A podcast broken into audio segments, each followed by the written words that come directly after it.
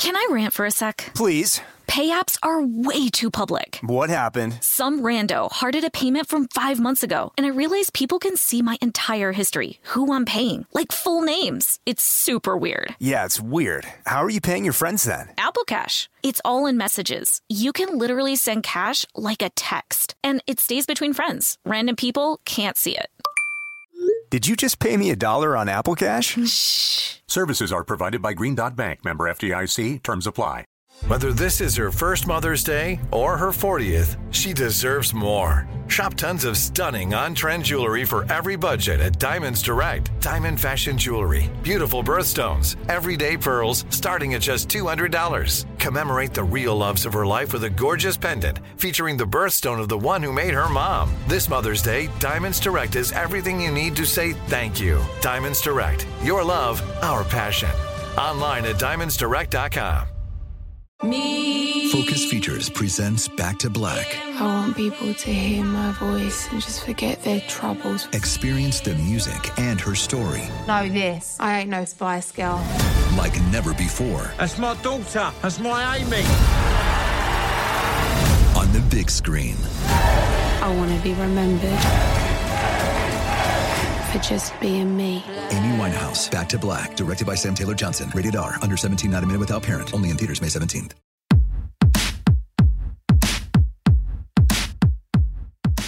Hey, this is Annie, And Samantha. and welcome to Stuff Mom Never Told You, a production of iHeartRadio.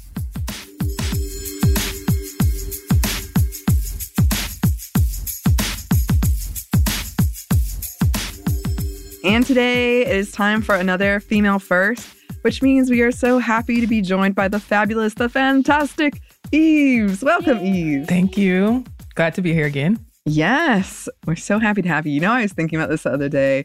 I'm pretty sure this same date last year, Uh-huh. we recorded an episode and I was wearing the same sweater because it's Life Day.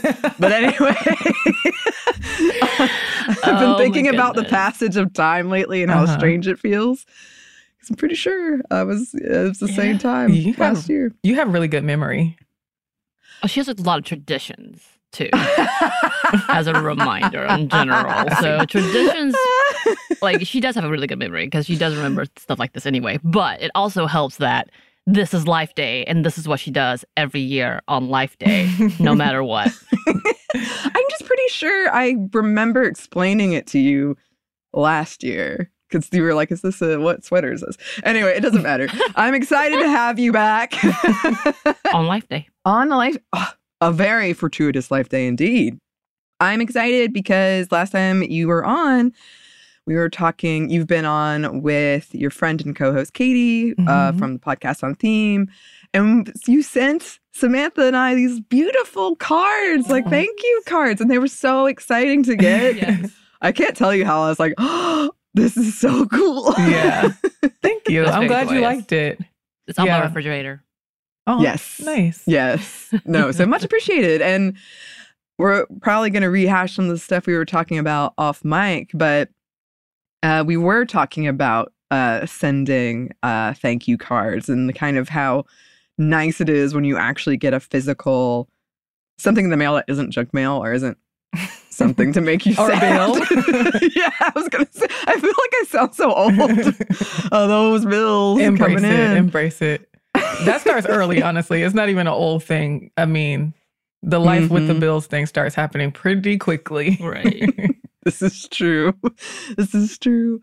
And you were talking about having a pen pal and all of that stuff and having a friend that you did that with. But can you can you talk about that a bit more? Your your kind of thoughts, experience around the written. Yeah, I really like having a pen pal. And there's something about the like, because this was a person that I talked to semi regularly. So it's like saving the things that you know are big to not tell them in like a text or a phone conversation and then wait, wait to hold it in the letter. So it's like this kind of suspense building, or just like there's something to me being able to access my friends all the time. I can tell them things whenever I want to. I can text them. I can send an emergency alert in a second if I need them in any moment. So it, I'm so used to just being like, if I need to vent to them, if I really want to tell them something juicy that just happened, like I can do that right on the spot. Mhm. So I feel like with closer friends, there's something to having them be your pen pals and holding back on that immediate conversation and the gratification that comes with that. And then when it's strangers, there's something nice when it comes to divulging parts of your personal life to somebody who you don't really know, who's far away, and those things are contained in a piece of paper. So it feels more intimate because you can't just, it's not a text message. It doesn't feel like, you know, the feds are watching or, you know, they can immediately send it to somebody else. It's like, it's just in this letter. And I need to wait for however long it takes them. And I don't know how long it's going to take them because I don't even have their number for them to like send me a letter back. And when I get it, it's going to be like a Christmas present in the mail. It really, you know, that reminds me because I don't know, did y'all all have the children's program in school where you had a pen pal, whether it's from the state or from a different country? I can't remember. I think my mine was from the states, but like not knowing when your next letter was coming in and when it Yeah. did it was the best thing and you had to mm-hmm. take a moment to like run into your spot to read and open that letter and hope it's more than just a page Mhm. those are my those- Mhm. i remember that moment now that you like talk about that i'm like oh yeah because you never knew when it was Mhm. coming it, and it was very sad when it stopped but it was very nice when you did get them and it was a long letter talking about their life and it was so different and you're like wow think they were from Mhm. indiana Did you immediately write back or did you wait a minute to write back to them? I think I started. I think I would always start the letter and then like Mm. go on and do something else, whether it's because someone was yelling at me or I had to do chores or leaving or homework. Uh, but then I would come back and then finish it out and hopefully would tell them different parts. Like one of my favorite books is Pride and Prejudice, as well as uh, several others. But you know, in the book, there's a section where they're writing letters to each other. Obviously, that's all they do. But one of them is her talking about, you know, oh, this is happening this day. And then it pauses and there's like a different type of handwriting. Her handwriting is rushing to talk about the emergency they just had. Mm-hmm. And you know that this has been like a couple of hours wait. And when you see that difference, when you know that that obviously took a break from writing Right. because they're talking about something else out of nowhere, that was always fun to try to dissect. Oh, they must have, this must have happened during this moment type yeah. of thing. Yeah. And it was all in the Mhm. same letter. It was always exciting. Mhm. It's Like kind of like you were able to read into the gaps that were in the letters. Though you were so close that just on paper you knew what was going on. I think that is a pretty big trope in like the things I have seen of rom coms of like the letters Yeah. exchange, not knowing who it is, maybe uh, falling in love. there was that moment of like, if it's a guy, maybe that's going to be my new boyfriend. As a kid, thinking that. It was Yes. never a guy. so innocent. yeah. That's how sad I was. Yes, thank you. Oh. no, I because I had a pen pal. I think he was from South America somewhere. Uh, his name is Raul, and I had a moment like in third grade that me and Raul are gonna, you know, meet. Something amazing would happen. We'd fall in love. But I was also thinking too. My one of my best friends, who's still one of my best friends, we were neighbors growing up, and I we would write like five page letters to each other, I think every Friday. And then we would put like stickers on them and like those little Mhm. jewel things. And we would put them in each other's mailbox. And then you'd go and get the letter that they had That's written, cute. even though we saw each other like every day. That's but so it would cute. just be like, That's cute. I like it. Mhm. it was really cute. It was so like, I was excited about it. It was a fun thing that we did. Um, so I, I'm glad. Uh, I, I agree. It's really fun, exciting surprise to get something like this. So we both really appreciated it. I'm glad. Can I rant for a sec? Please. Pay apps are way too public. What happened? Some rando hearted a payment from five months ago, and I realized people can see my entire history, who I'm paying, like full names. It's super weird. Yeah, it's weird. How are you paying your friends then? Apple Cash. It's all in messages. You can literally send cash like a text, and it stays between friends. Random people can't see it. Did you just pay me a dollar on Apple Cash? Shh. Services are provided by Green Dot Bank, member FDIC. Terms apply. Snag a job is where America goes to hire, with the deepest talent pool in hourly hiring. With access to over 6 million active hourly workers, Snag a job is the all in one solution for hiring high quality employees who can cover all your needs. On demand, temp to hire, part time or full time. You name the position Warehouse worker, retail associate, grocery store clerk, fitness trainer, baker, stylist, bellhop, podcast producer? Yeah, Snagajob's got a worker for that. With our easy to use platform, you're able to seamlessly post and fill available positions quickly with a dedicated customer support team to provide all the help you need along the way. Kind of nice knowing you have a talent pool like that in your own backyard, right? Snagajob is the partner you need to keep your business running smoothly. So visit snagajob.com or text snag to 242424 to talk to an expert. Snagajob.com, where America goes to hire. Hey, girlfriends, it's me, Carol Fisher. I'm so excited to tell you about the brand new series of The Girlfriends. In season one, we told you about the murder of Gail Katz at the hands of my ex boyfriend Bob. At one point, a woman's torso washed up on Staten Island and was misidentified as Gail. She spent nine years in Gail's grave, and then she just disappeared. It's almost like it's become this moral obligation to find her. And that's what we're going to do find this missing girlfriend and tell her story. With the help of some of your favorite girlfriends from season one, like my producer Anna. Oh my God. My friend Dr. Mindy Shapiro. Hi, it's Dr. Shapiro, and I'd like to speak with the deputy medical examiner. And of course, Gail's sister, Elaine Katz. Having no closure, it kills you. Join us as we try to solve a 35 year old cold case. It's not going to be easy, but it's going to be one hell of a ride. what? I can't believe this. Listen to season two of The Girlfriends, Our Lost Sister on the iHeartRadio app, Apple Podcasts, or wherever you get your podcasts.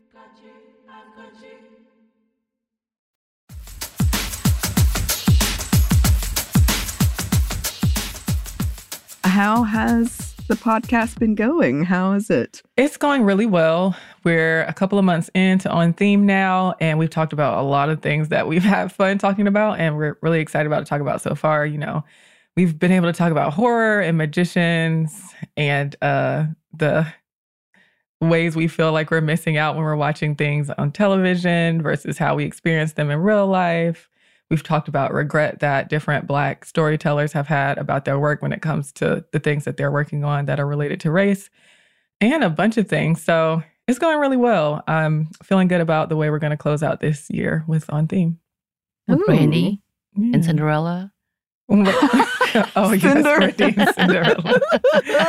I'm not going to lie. I was thinking about this yesterday because I knew you were coming on the show and I was like, oh, yeah, my Roman Empire. I do think about this movie every day now. We have to do it. We have to do it. It's a classic oh. movie. Mm. And it just it's just it's just it's a request. It's mm-hmm. just it's a friendly request. it's just a friendly well, request. Well, now that people know about it, we have to hold ourselves accountable. yes. Mm-hmm. Well, I'm excited for that episode, and yeah. I'm excited for uh, how how this year will close out. Mm-hmm. But in the meantime, who did you bring for us to talk about today, Eve? So today we're going to talk about Dr. Susan Smith McKinney Steward. So we have talked about some women who are in the medical field a few times on the show.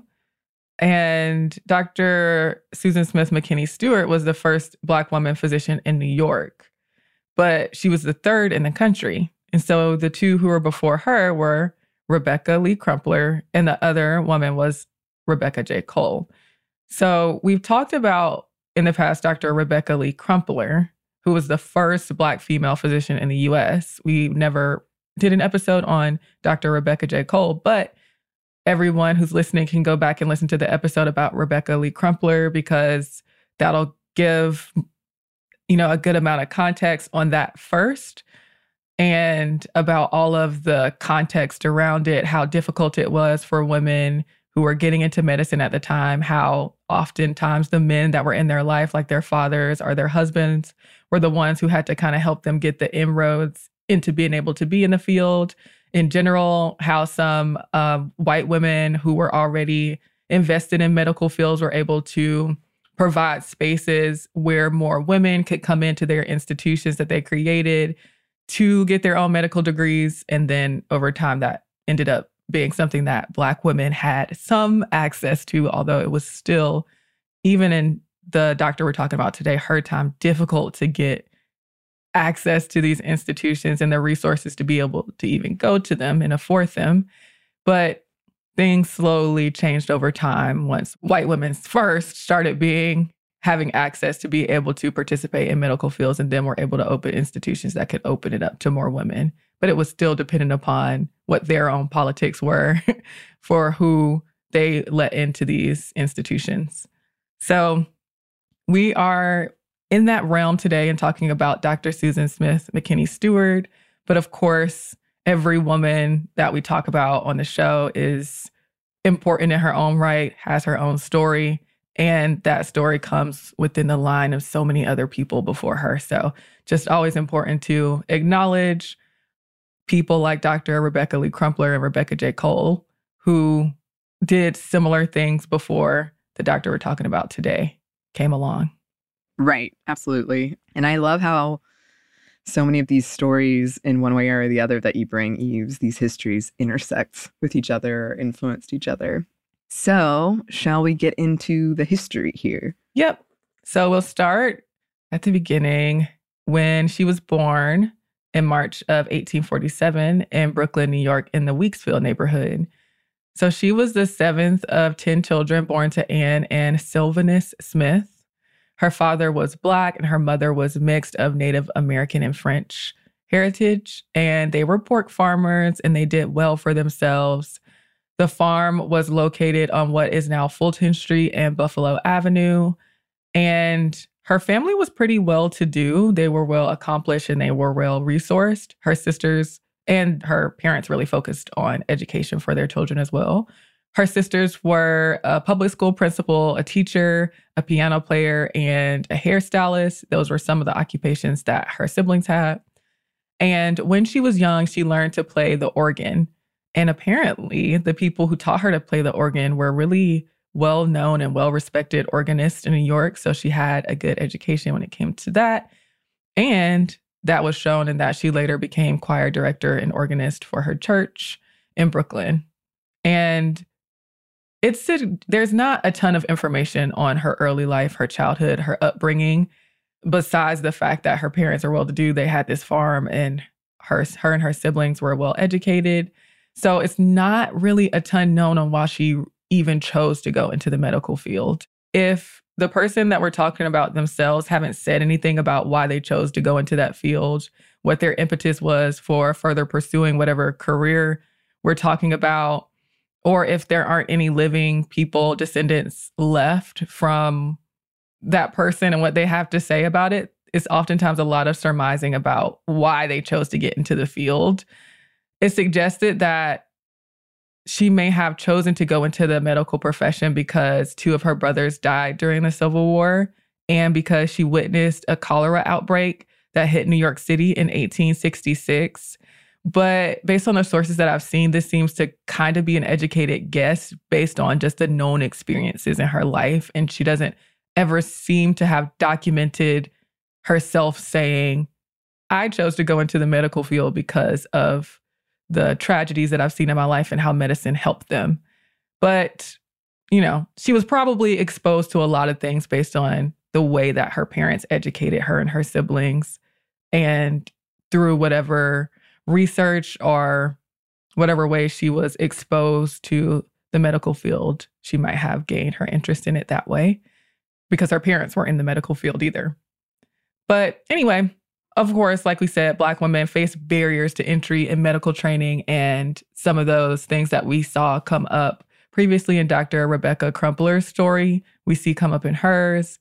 It was difficult for Black women to get entry into medical training, in post grad education, into white male led medical institutions, into medical associations, which a lot of them didn't accept women at all, and things like that. And once they stepped into those doors, they were excluded in more ways and faced interpersonal acts of discrimination. But Dr. Susan Smith McKinney Steward still went in this direction. And the New York Medical College for Women opened in November of 1863. It was founded by Clemence Sophia Harned Lozier. I think I'm pronouncing that correctly. a wealthy white woman who was a physician and an abolitionist. And though the school itself was only for women students, there were men on the faculty.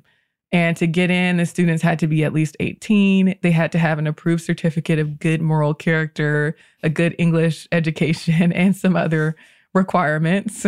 well, as we know, a lot of there's a lot of moralizing happening in certain ways too. um, also around marriage when it came to women's medical training, like mm. it was a lot of mm. things about good matrimony and you know the ultimate goal of women being being married Anyway, that's another story. She started going to the New York Medical College for Women in 1867. And she and the other students who attended sometimes had to do clinical work. So sometimes she had to go to Bellevue Hospital, and her school was all women students. But when she would go to this hospital, there would be male students there as well. And there's an article that talks about the hostility that those students were met with when they would go to this hospital. It said that the women were met with, quote, hisses, indecent language, paper balls, and other missiles. But she paid for her schooling on her own and through her job teaching in the public school system. And she ended up going to the medical college for three years.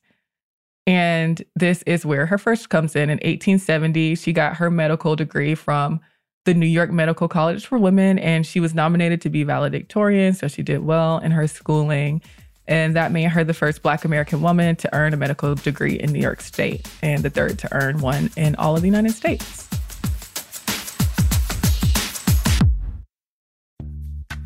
Snagajob is where America goes to hire, with the deepest talent pool in hourly hiring. With access to over 6 million active hourly workers, Snagajob is the all in one solution for hiring high quality employees who can cover all your needs. On demand, temp to hire, part time or full time. You name the position warehouse worker, retail associate, grocery store clerk, fitness trainer, baker, stylist, bellhop, podcast producer. Yeah, Snagajob's got a worker for that.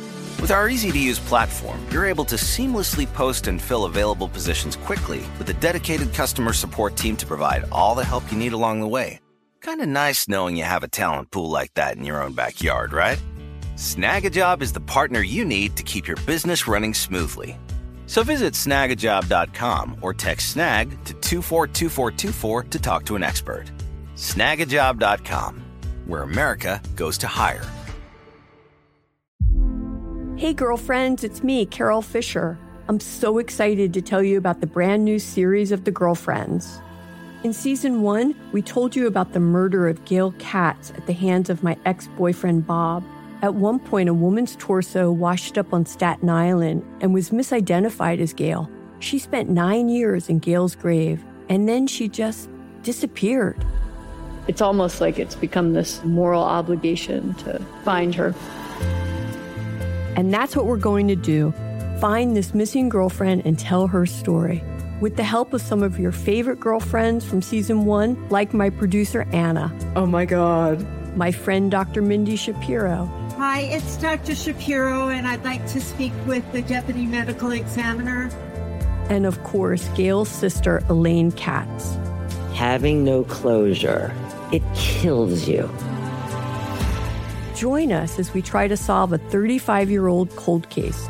It's not going to be easy, but it's going to be one hell of a ride. what? I can't believe this. Listen to season two of The Girlfriends, Our Lost Sister on the iHeartRadio app, Apple Podcasts, or wherever you get your podcasts. When your child fights sleep, it can feel like a battle you'll never win. Imagine a bedtime routine you all look forward to, where you cuddle in and let the stress of the day melt away. Welcome to Sleep Tight Stories, a calming weekly podcast that brings bedtime stories, cuddles, and comfort to families worldwide. The stories are quirky, relatable, and spark wonder without overstimulation, so listeners can fall asleep and stay asleep. Each episode is narrated by me, Cheryl McLeod, a second grade teacher, and written by my husband, Clark, an eternal second grader at heart.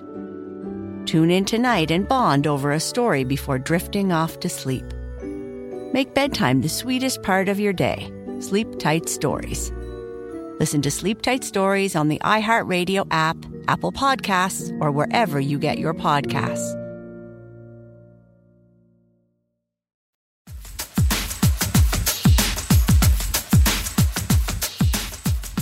And then she began practicing medicine. She practiced in Brooklyn and Manhattan, and she specialized in prenatal care and childhood diseases. As we often see with women at the time, they a lot of them focused on treating women and children. She had black and white patients. And when it came to her personal life in 1871, she married William G. McKinney, who was a minister, and she married him. That wasn't long after she left school. He owned a home in Weeksville, and the two of them had two children together, Anna and William. And she went on to open a private practice in her home there in Weeksville and became known for treating malnutrition in children. And from here, her illustrious career in medicine continued. In the early 1880s, she taught at the New York Medical College for Women. In the late 1880s, she did some post grad work at the Long Island Medical College Hospital, where she was the only woman physician. And she was an organizer and co founder of the Brooklyn Women's Homeopathic Hospital and Dispensary, which opened in 1881. She was a member of their staff until 1895. So she practiced in Brooklyn from around 1870 to 1895. And she was a member of the Kings County Medical Society and the New York State Homeopathic Medical Society. So she did have two husbands in her lifetime. In 1890, her husband had a stroke and was paralyzed. And a few years later, in 1894, her husband ended up dying. And two years after that, she married Theophilus Gould Steward, who was an Army chaplain for the 25th United States Colored Infantry Regiment. She traveled across the country with him while he was preaching, and they also traveled outside of the US and she was licensed and practiced medicine in places like Montana and Nebraska. And apparently, according to some sources, in 1897, she traveled from Ohio to Haiti to help deliver or witness the birth of her first grandson. So she was a resident physician and she taught health and nutrition at Wilberforce University in Ohio. Eventually, um, shortly after she began her work there in the late 1890s, her husband retired from the Army and he also began teaching there. And she remained at Wilberforce until she died. Outside of her medical work, she was socially involved. She cared about education herself, missionary work, suffrage, and temperance, um, things that many women were involved in the day. Not saying that all those are all issues that I ride for, but she was definitely socially involved and seemed to be, she was a meeting point for some people. Like she was a leader in terms of the work that she was doing there in some ways. Like, for instance, she and her sister, Sarah Smith, held fundraisers for the Women's Loyal Union. So, the Women's Loyal Union of New York and Brooklyn had this aim of uplifting Black women's social and political involvement. They were dedicated to causes like anti lynching and suffrage, and for instance, there was one time that she held an art exhibit at her house to raise money for the union. So people seem to have looked to her to be a leader in these for these social causes as well. In 1911, she gave a presentation at the first Universal Race Congress at the University of London in England.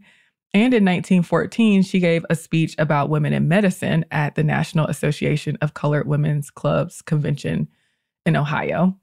And this speech was about women in medicine across centuries.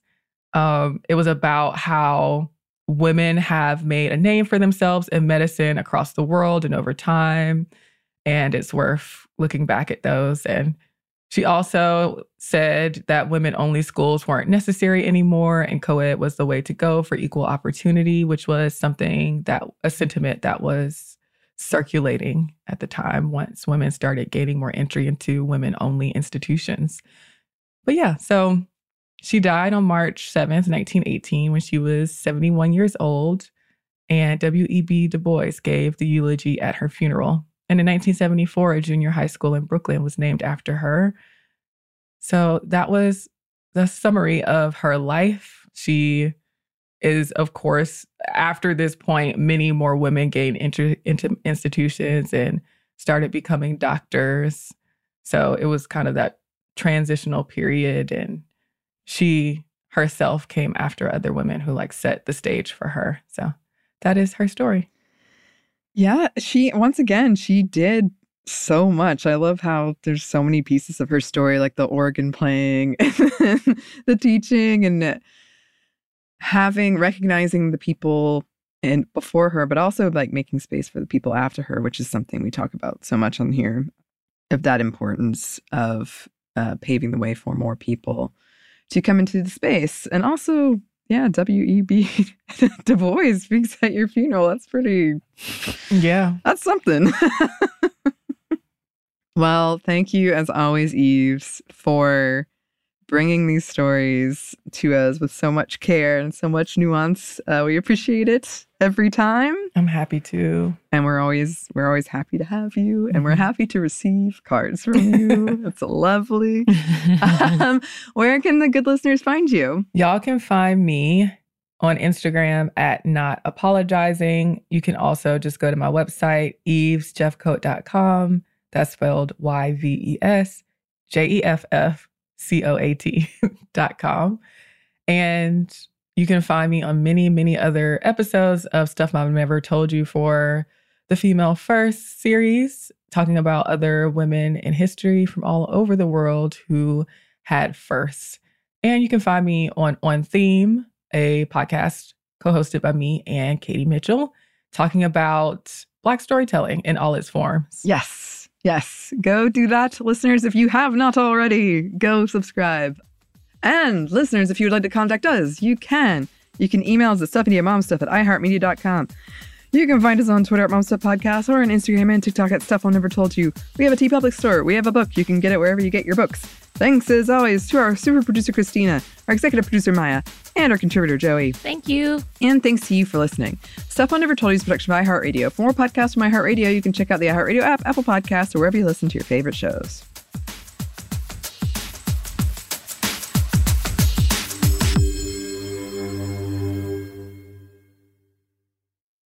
This episode is brought to you by PNC Bank, who believes some things in life should be boring, like banking. Because boring is safe and responsible, level headed and wise. All things you want your bank to be. You don't want your bank to be cool or sexy. Sexy is for 80s hair bands not banks. That's why PNC Bank strives to be boring with your money so you can be happily fulfilled with your life. PNC Bank, brilliantly boring since 1865. Brilliantly Boring Since 1865 is a service mark of the PNC Financial Services Group, Incorporated. PNC Bank, a National Association member FDIC. Hey, girlfriends, it's me, Carole Fisher, back with another season of the global number one podcast, The Girlfriends. Last time, we investigated the murder of Gail Katz. This time, we're uncovering the identity of the woman who was buried in Gail's grave for a decade before she disappeared. Join me and the rest of the club as we tell her story. Listen to season two of The Girlfriends, Our Lost Sister on the iHeartRadio app, Apple Podcasts, or wherever you get your podcasts. I'm Tamika D. Mallory. And it's your boy, Mysonne, the General. And we are your hosts of TMI. And catch us every Wednesday on the Black Effect Network, breaking down social and civil rights issues, pop culture, and politics in hopes of pushing our culture forward to make the world a better place for generations to come. Listen to TMI on the Black Effect Podcast Network, iHeartRadio app, Apple Podcasts, or wherever you get your podcasts. That's right.